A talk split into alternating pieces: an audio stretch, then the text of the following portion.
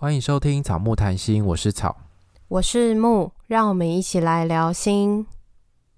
我们是两个咨商心理师，在这里我们会和你轻松聊聊心理咨商、心理学与亲密关系。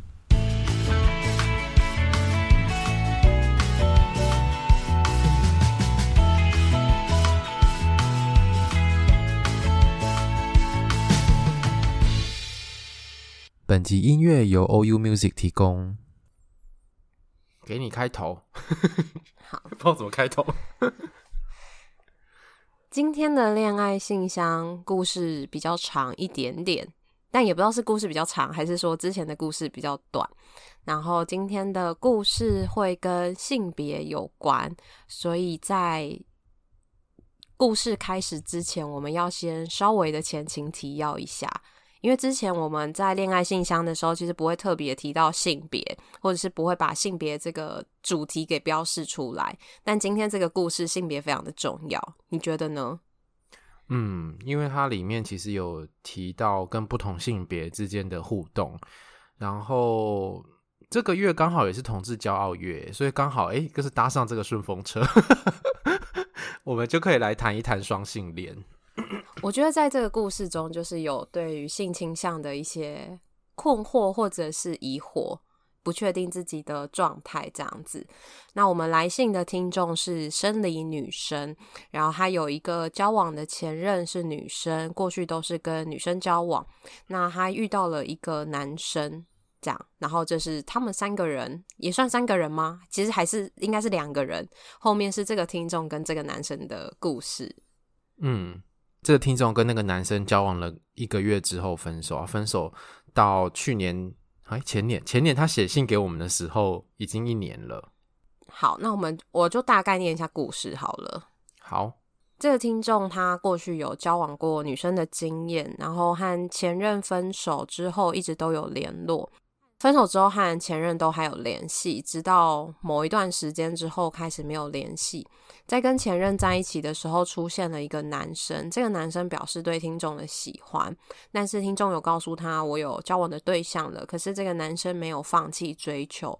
那因为他们之间还有一些共同的连结，所以他们会不定期的会。在那个聚会上遇到，但不就不是他们两个刻意约这样子。然后当这个男生知道听众分手之后，重新再追求他，没多久之后，他们两个在一起交往了一个月之后，听众觉得自己还没有忘记前任，所以跟这个男生提了分手。男生说可以陪他走过情伤，可是听众觉得不是他自己想要的，也觉得对这个男生很不公平。当初会跟前任在一起的时候，就是那个女生在一起的时候，也是因为跟第一任交往的女生分手之后还没有完全放下，所以他会想说，还没有完全放下是因为自己很念旧，特别难放下吗？但也因为这样，所以跟前任交往的时候，其实就有一些争吵。他希望跟这个男生不要有这样的情况，所以就分手了。他觉得这个男生出现是让他非常的动摇，因为自己是渴望有家的人，刚好这个男生都符合了这一些情况。虽然分开，那因为共同的连结，所以他们都还是会见面。分手之后有把话讲开，可以继续当朋友，后面都偶尔还会有 LINE 的联系。听众说，不可否认，他们虽然只有在一起一个月，可是他知道自己其实跟女生在一起的感觉是比较喜欢跟自然的，但不知道是不是自己还没有走出情伤才有这样的感觉，加上没有真正跟男生相处过，跟家人的。异性相处的感觉又不太一样，所以也会害怕未来如果真的和男生结婚了，会不会一样也不好？因为有一个在听众的原生家庭里面，爸爸是一个对他来说不好的榜样。所以在某个节日的时候，听众想要约这个男生吃饭，然后男生也说好，但因为临时加班又取消，大概就是这样的互动，就说要约，但后面就没有约。然后听众会觉得，诶，那这样子，呃，为什么会一直没有约？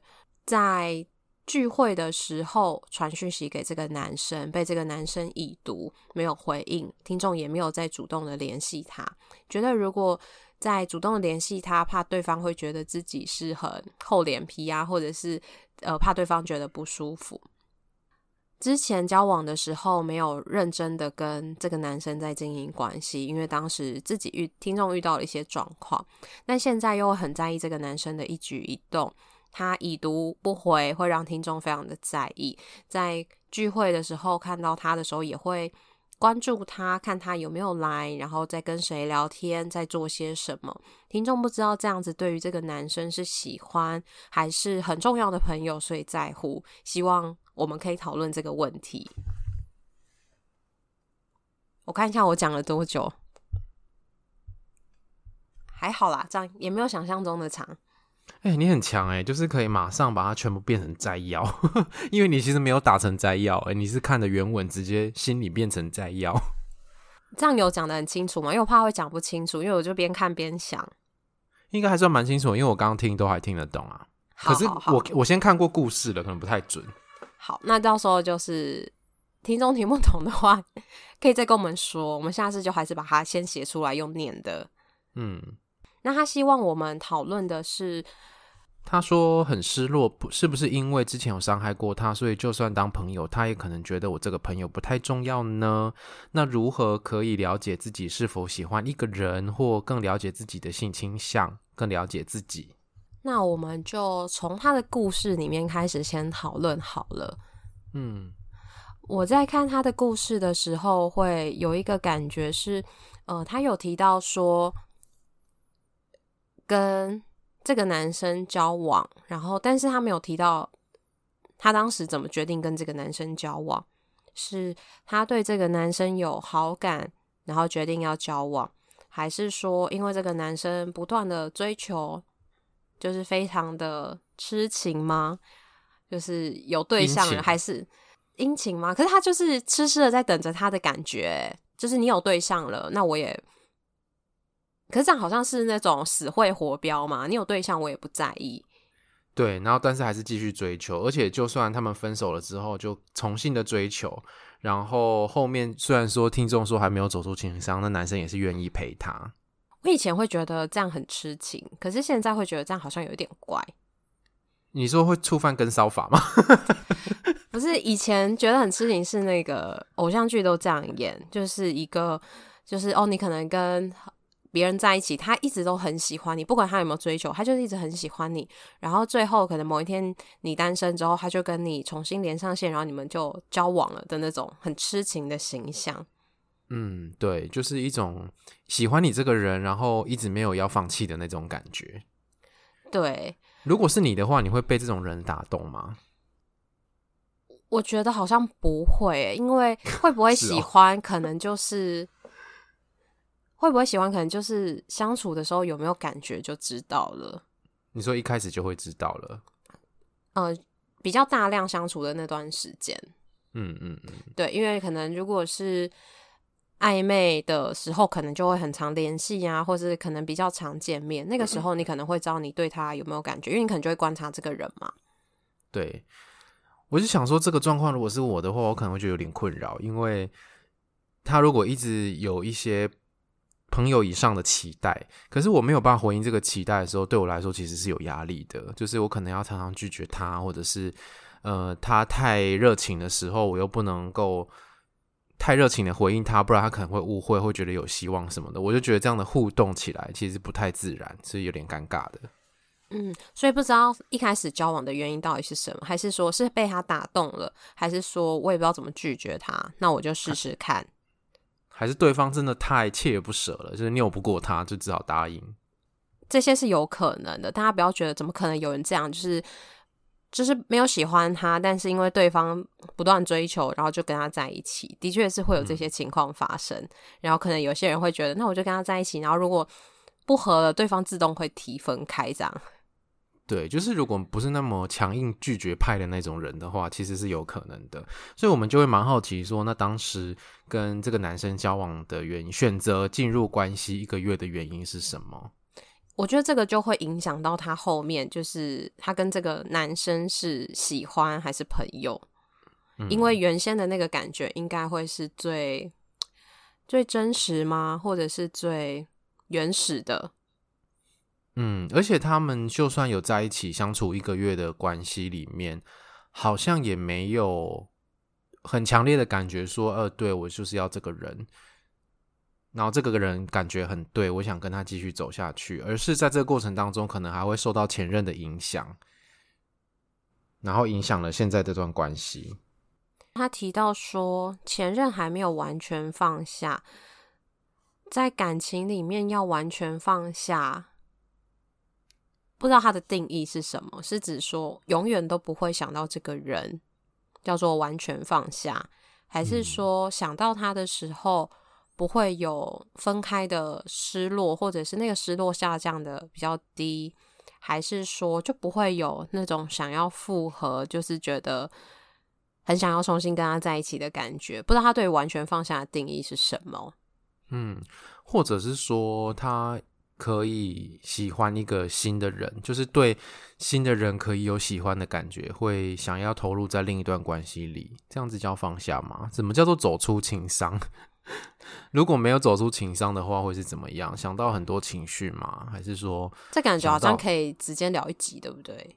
对啊，对啊，可是这个我觉得有时候有点难讲，因为每个人的定义不太一样，不知道每个人的定义是什么。可是我觉得有些人的定义就会困住自己。对啊，他可能会想说：好，那我要完全不想到前任才可以进入下一段关系。那这个很难呢，因为其实前任就是曾经在你的生活里面一段蛮长的时间的人啊，所以要完全忘记他不太可能啊，你不可能完全忘记。一个曾经在你生命中重要的人吧，很难。嗯，所以这个可能听众可以再想一想自己对于感情放下的定义，然后其他收听的听众也可以想一下，如果是完全不想到这个人是有难度的。嗯、然后听众有提到说，就是想要一个家的感觉，所以这个想要一个家的感觉是跟这个男生才有，还是说是他们之间的相处是什么样的情况让他觉得？有想要一个家的感觉，可是跟前任女生交往的时候没有吗？我觉得可能要跟他讨论说，他对家的这个想象是什么？是爸爸妈妈跟小孩这样子吗？还是怎么样？就是如果今天他以前跟女生相处，呃，如果他以前是跟女生交往，那这个女女的关系可能就不一定符合他心里面对家的想象。因为他可能不一定会有自己的孩子，或者是可能会没有孩子，然后或者是他的另一半可能是另一个性别，这样子就是跟传统对家的定义是不一样的。那这样子就不算家了吗？还是说，嗯、在他的观念里面，对这个家的定义是开放的？对，所以他可能要想一下对家的感觉是什么。但我觉得。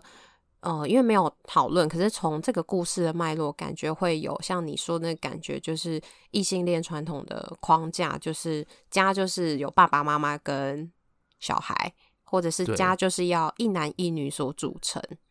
没错，所以我觉得这边那个性别的议题就出来了，就是嗯，我们传统对于家庭的想象是以异性恋为蓝本的，然后同志的家庭其实是一种。新说新的形态，我觉得也不太对，因为其实同志的家庭已经存在很久了。那只是大家容易看到或者容易深植人心的想象，都是跟异性恋有关。所以他在跟女生交往的时候，他可能不会觉得，哎，我们是一家人，他只会觉得这我他是我的伴侣这样子而已。所以那个跟呃我渴望一个家的那个距离，可能就还会有一点距离。我我觉得可能在那种欧美剧上面就会比较多。因为我之前在看《追爱总动员》，就是它非常多集九季，它里面就会有一个是、嗯、有一个主角，主角的哥哥就是同志，然后男同志，然后他们有小孩，他们就是不知道，他没有特别说他们怎么有小孩，但他们就是有一个这样子的相处，然后或者是就会出现在他们的剧里面，所以你就会看到。就是同志家庭，然后有小孩，然后在他们的朋友圈、家人圈之间的互动。嗯，我之前有看那个一个也是美剧，它是叫《摩登家庭》，然后它也是很长，还有十季还是十一季，我忘记了。然后反正他们里面就是有三个家庭，然后一个就是同志的家庭，一个是一般异性恋的家庭，然后另外一个就是是他是异性恋，可是是老少配的家庭这样子。所以其实对他们来讲，就是各种家庭其实都是家庭。那我不知道这个听众对家的想象可能是怎么样。那这个男生刚好出现的时候，是刚好命中了那个他原本对家的想象吗？还是什么？所以他才会觉得，诶，这个男生出现让他很动摇，没有办法抗拒。好，所以我们要来讨论，就是他提到的问题。就算当朋友，他会觉得失落，是不是因为之前有伤害过他，还是说他其实是很喜欢他的？我觉得这有点难分呢，就是喜欢跟一种愧疚感。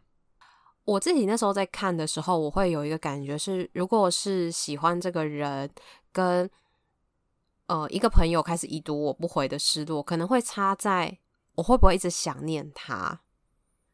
就是分手之后的失落，嗯、你会是还是会想到对方，然后你会很想念，那是一种情感上的感觉。可是朋友。就是跟你可能本来要好，后来没有联络的失落，比较像是一种可惜、遗憾，很想要回到那个时候。可是你不会很想念这个人。嗯，我，我不知道你懂不懂我的那种感觉。我知道，我知道，那个那个想念，我觉得是不太一样的。就是，呃，你很想他，跟你对他觉得很抱歉、很不好意思，那是。不太一样的感觉，虽然说都是想到他，可是那个其实感觉很不一样。你可能，呃，如果是想念的话，你可能还会很想见他一面啊，你还会渴望他传讯息来，然后你会渴望，嗯，跟他有更多的接触或连接。我觉得这种比较是偏喜欢的那一种。对，所以这些都会带来失落，可是那个失落的感觉，我觉得是要去细分，要去拆解，而且这个愧疚是，呃，我那时候想到的是如果。他开始已读你不回，会不会对他来说也是他决定放下这段关系，就是退回朋友？嗯，就不像之前追求的时候，就是一直献殷勤啊，很频繁联系，很频繁的关心。对，而且我觉得，也许他可能喜欢了这个听众一段时间之后，他觉得哦，对，那我们要退回朋友，可是有可能退回朋友对他来说太困难了，所以他可能需要再退的比朋友更远一点。他必须要再把互动的距离拉开，这样他才不会一直陷入那个情绪里面，所以可能会变成已读不回的模式。可是这对听众来讲就会觉得，哦，那我们之前不是讲好当朋友，为什么现在好像连朋友都当不成？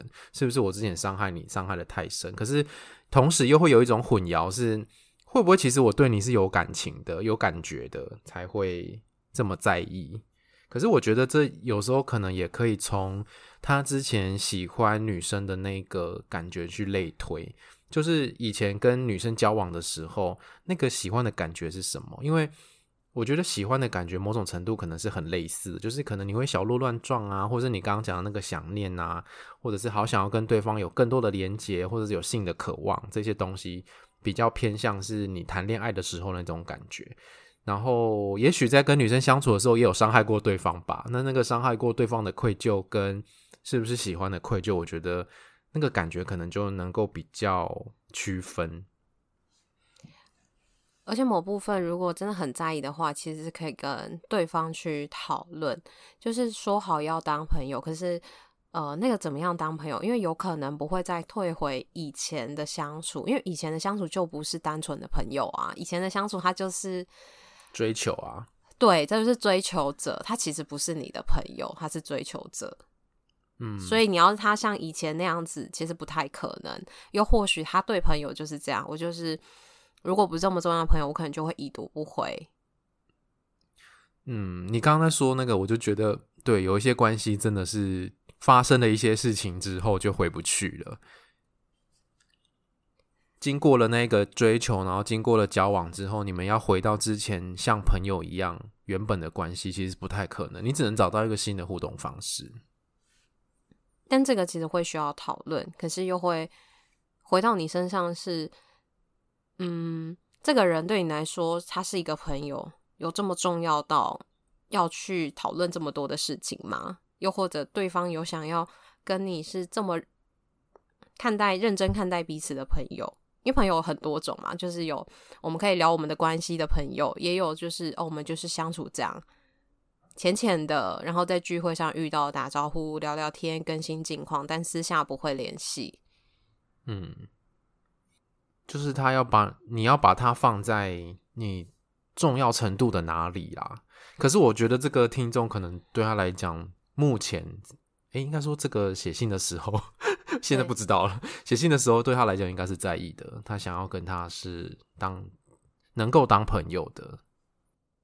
对，但这就会回到他身上，是他想要把他放在朋友的什么样的位置？那对方是不是一样想要把你放在朋友？还是其实对方没有想要跟你退回朋友，他就是比朋友还要再后退？虽然我们说退回朋友，可是我不想要再跟你当朋友了。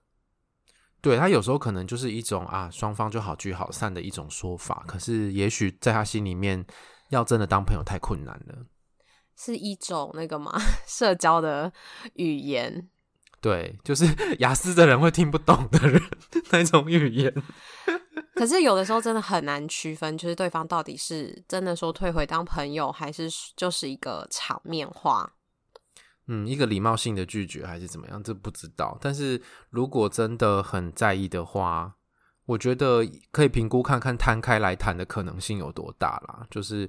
你们关系已经是这样了，有没有可能再去讨论这些在互动里面被已读不回的那种不舒服的感觉？如果是我的话，很在意，我可能就会摊开讨论。然后，如果对方就是没有要回应，我可能就会觉得那就算了，反正我有试着想要问问看，嗯，然后你不愿意，那我好像就可以更调整我自己。而且我觉得也可以想一想，就是如果你真的最后失去这个人，你最后真的只能跟他当陌生人的时候，那会怎么样？对你来说会有什么影响吗？会不会在每次聚会的时候都很尴尬？然后如果不互动，别人问起来会怎么样之类的？所以，呃，有一个比较最坏版本的打算，跟一些诶，我们还可以当朋友的版本的那种故事的话。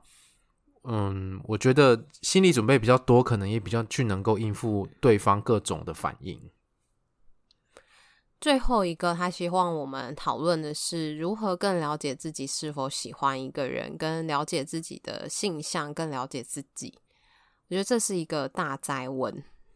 对，喜欢一个人，我，我们可能在不同的集数里面或多或少都有聊到一些，但它不是一个。具体的指标就不是像那种哦，你一定要全部都符合，或是五个里面你要符合三个，你才是喜欢。哎、欸，其实网络上有很多这种文章，哎，就是如何知道自己是不是喜欢一个人，很多啊，或是你是喜欢还是爱？对对对对，可是对我们来说，其实这个。没有一个科学上的操作型定义可以去定义说怎么样算喜欢，怎么样算是爱。我觉得一切可能就是回到那个主观的感觉，是这个人对你来说重不重要？你想不想跟他有更进一步的接触？那这更进一步有可能是心理上的。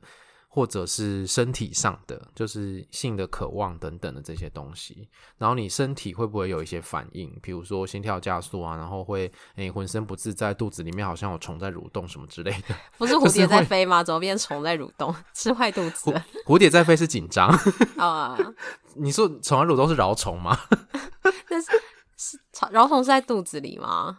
对啊，就是你小时候不是都要做那个饶虫的那个贴纸吗？对啊。现在还有吗？我不知道哎，现在还有老虫吗？好，这不重要。好，你继续把它说完。重点就是有一些生理上面的反应，让你会觉得，哎，这跟这个人相处，跟其他的朋友相处是不一样的感觉。那个有可能就是一种喜欢，但是每一个人身体的反应可能会不太一样。好，那他接下来的下一个问题是如何了解自己的性倾向？然后在这边，我们也会稍微跟大家讨论一下，大家也可以呃回去想一想，因为在做他像我们这边是有找到一个测验，是金赛量表，他是一个性学的专家吗？嗯，对不对？人称他为金赛博士，对，或者是讲到性学就会提到他的名字。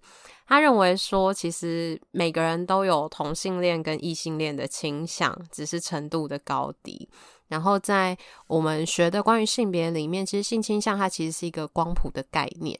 然后性倾向是一个你认识自己的方式，它其实是一个流动的概念。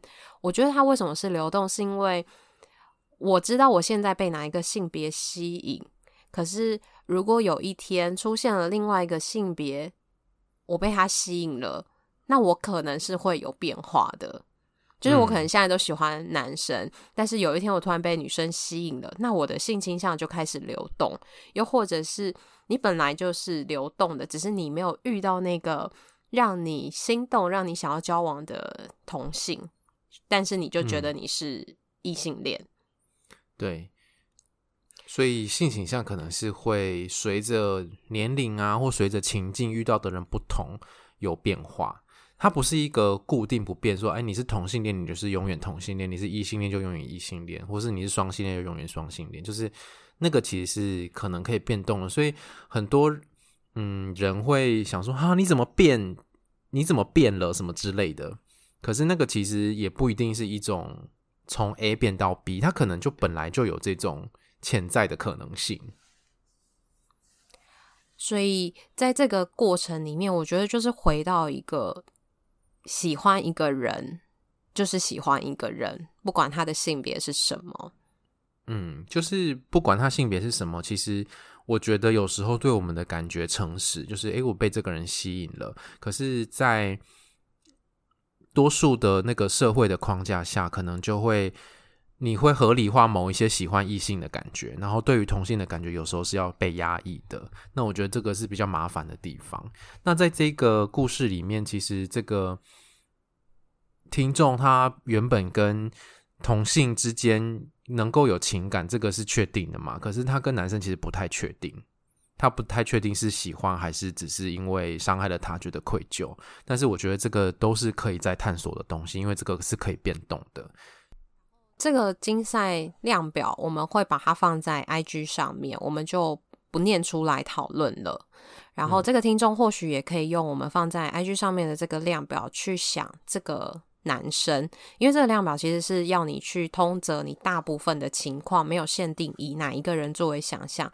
可是这个听众可以去想，诶，你对这个男生有没有性的幻想啊？你有没有想要跟他发生性行为等等？用这些指标去看看你对他是喜欢还是朋友。嗯，然后最后就是。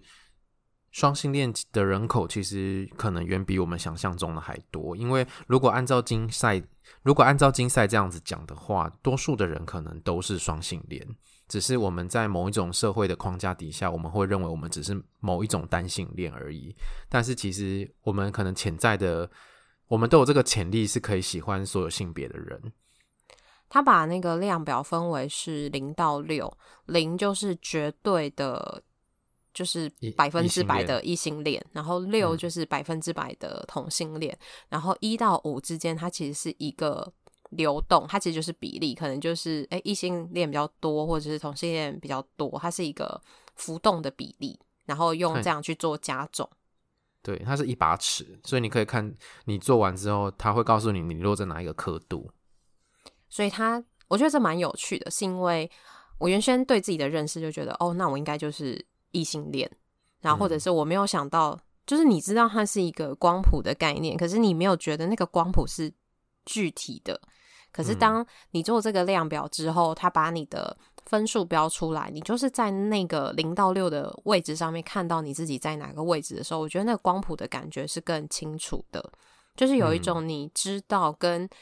你看到，然后你连接到你的经验，整个连在一起的时候，我觉得那个感受好像不太一样。原先会觉得光谱的概念就会有一种三个点吧，异、嗯、性恋、同性恋、双性恋就是三个点。那怎么还会叫光谱啊？那就是分类别啊。它是光谱没错，可是你知道它是光谱，可是你很难就是去想象到那种光谱感觉，就是你还是会觉得它好像是一个大范围的分类。嗯。就是异性恋就是一个很大的篮子，里面放了很多的东西，然后同性恋、双性恋就是一个超大的篮子。可是他试着把这个篮子又放分为更多的篮子的那种感觉。对对对，所以你可能会你呃双有点偏异，或双有点偏同，那偏多一点还是偏少一点，其实那个可以分到很细。它就是一个连续的东西，所以嗯。每一个人在上面的点可能会不太一样，而且可能会跑来跑去，所以这就是我觉得人类复杂以及有趣的地方。对，所以这会不会也是，就是如果它是一个流动的，就会有那种可能结婚之后，然后你的伴侣喜欢上相同性别，然后有些人就会说他是隐藏很久的神鬼，嗯。但会不会有的时候也不一定是这样，而是他的性倾向开始在流动。他不是不喜欢异性恋，嗯、而是现阶段他开始对另外一个性别，有了对有了性的吸引。可是以前的故事不是都会说是哦，你你欺骗我，你原来喜欢。同性，然后你却跟我结婚，然后生小孩，有家庭，那这样我们这段婚姻到底算什么？就是会有这种故事。对，那我就觉得这个是一个单性恋的思考架构，就是每一个人可能都只能对某一个性别的人有感情或性的感觉，可是他其实是可以对，呃，应该说，如果以流动的。以流动来说的话，其实就是它是有可能可以改变，或是它其实原本就有可能是双性恋的。我觉得这就是双性恋现在很典型的困境啦，就是他会面临到一个双重衣柜的问题，就是他如果对别人说他是同性恋，他可能跟同性交往，然后人家就会觉得他是同性恋，可是他又可以跟异性交往的时候，同志就会觉得被背叛，就会觉得，诶，你怎么现在又跟异性交往了这样子？所以他就是会有一个两边不是人的概念，然后有时候双性恋也是会被过度的低估，因为呃很多人会觉得说，诶，他跟表面上看起来他就是一个异性恋，可是他其实心里也对同性某有某种情感，可是可能没有人知道，所以大家就只以为他是异性恋。所以其实双性恋的比例，我觉得应该是在人口里面应该是不少的，只是说双性恋来讲，目前也没有被社会那么的广泛的讨论，所以其实要出来说自己是双性恋的人。会比较少，又或者你没有真的去意识到这个东西，强迫自己去做这个量表去做观察，因为你可能大部分交往某一个性别，可是不代表你是不会被同样性别的吸引，或者是有想要交往的感觉，只是你没有真的交往，嗯，然后可能大家就会觉得我要有交往才算，或者是可能有一些吸引没有把它放在这个地方。嗯，可是那个吸引有时候就是一个哎，一瞬间就过去了。比如说你走在路上就多看了两眼，就是啊心有点心小心动这样子。那我觉得路上女生通常都比较好看。哎呦，潜在的双性恋哟！我觉得女生打扮起来就是比男生打扮起来就是，嗯，女生打扮很多比较好看。嗯，我觉得路上比较会欣赏美女，因为路上看到帅哥比较少。因为都没在打扮，是不是？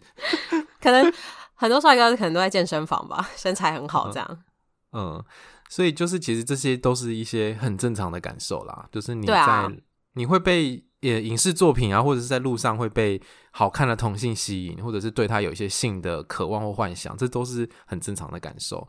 那我觉得这也都是一个探索自己的机会，因为人其实有无穷的可能性或潜力。我觉得这就是人很棒的地方。好。那我们今天节目差不多到这边，我们就开启了这个视框，让大家可以去认识自己。然后这个量表的题目草非常的贴心，它它是英文的，它有帮忙做翻译，所以如果想要看这个题目，就到 IG 上面来看。嗯，好，那我们今天的节目就差不多到这边。如果你喜欢我们的节目，想支持。想支持我们做出更多的好内容的话，请记得到各大平台给我们留言跟五颗星，欢迎来追踪我们的 IG 跟 FB 粉专，我们在上面跟大家互动。IG 记得要看现实动态哦，我们有的时候都会有我们的生活或者是不定期突发奇想的活动，然后邀请大家一起来参加。个人档案可以点选连接找到抖内的方式，欢迎大家施肥让草木茁壮。恋爱信箱，下次见，拜拜，拜不。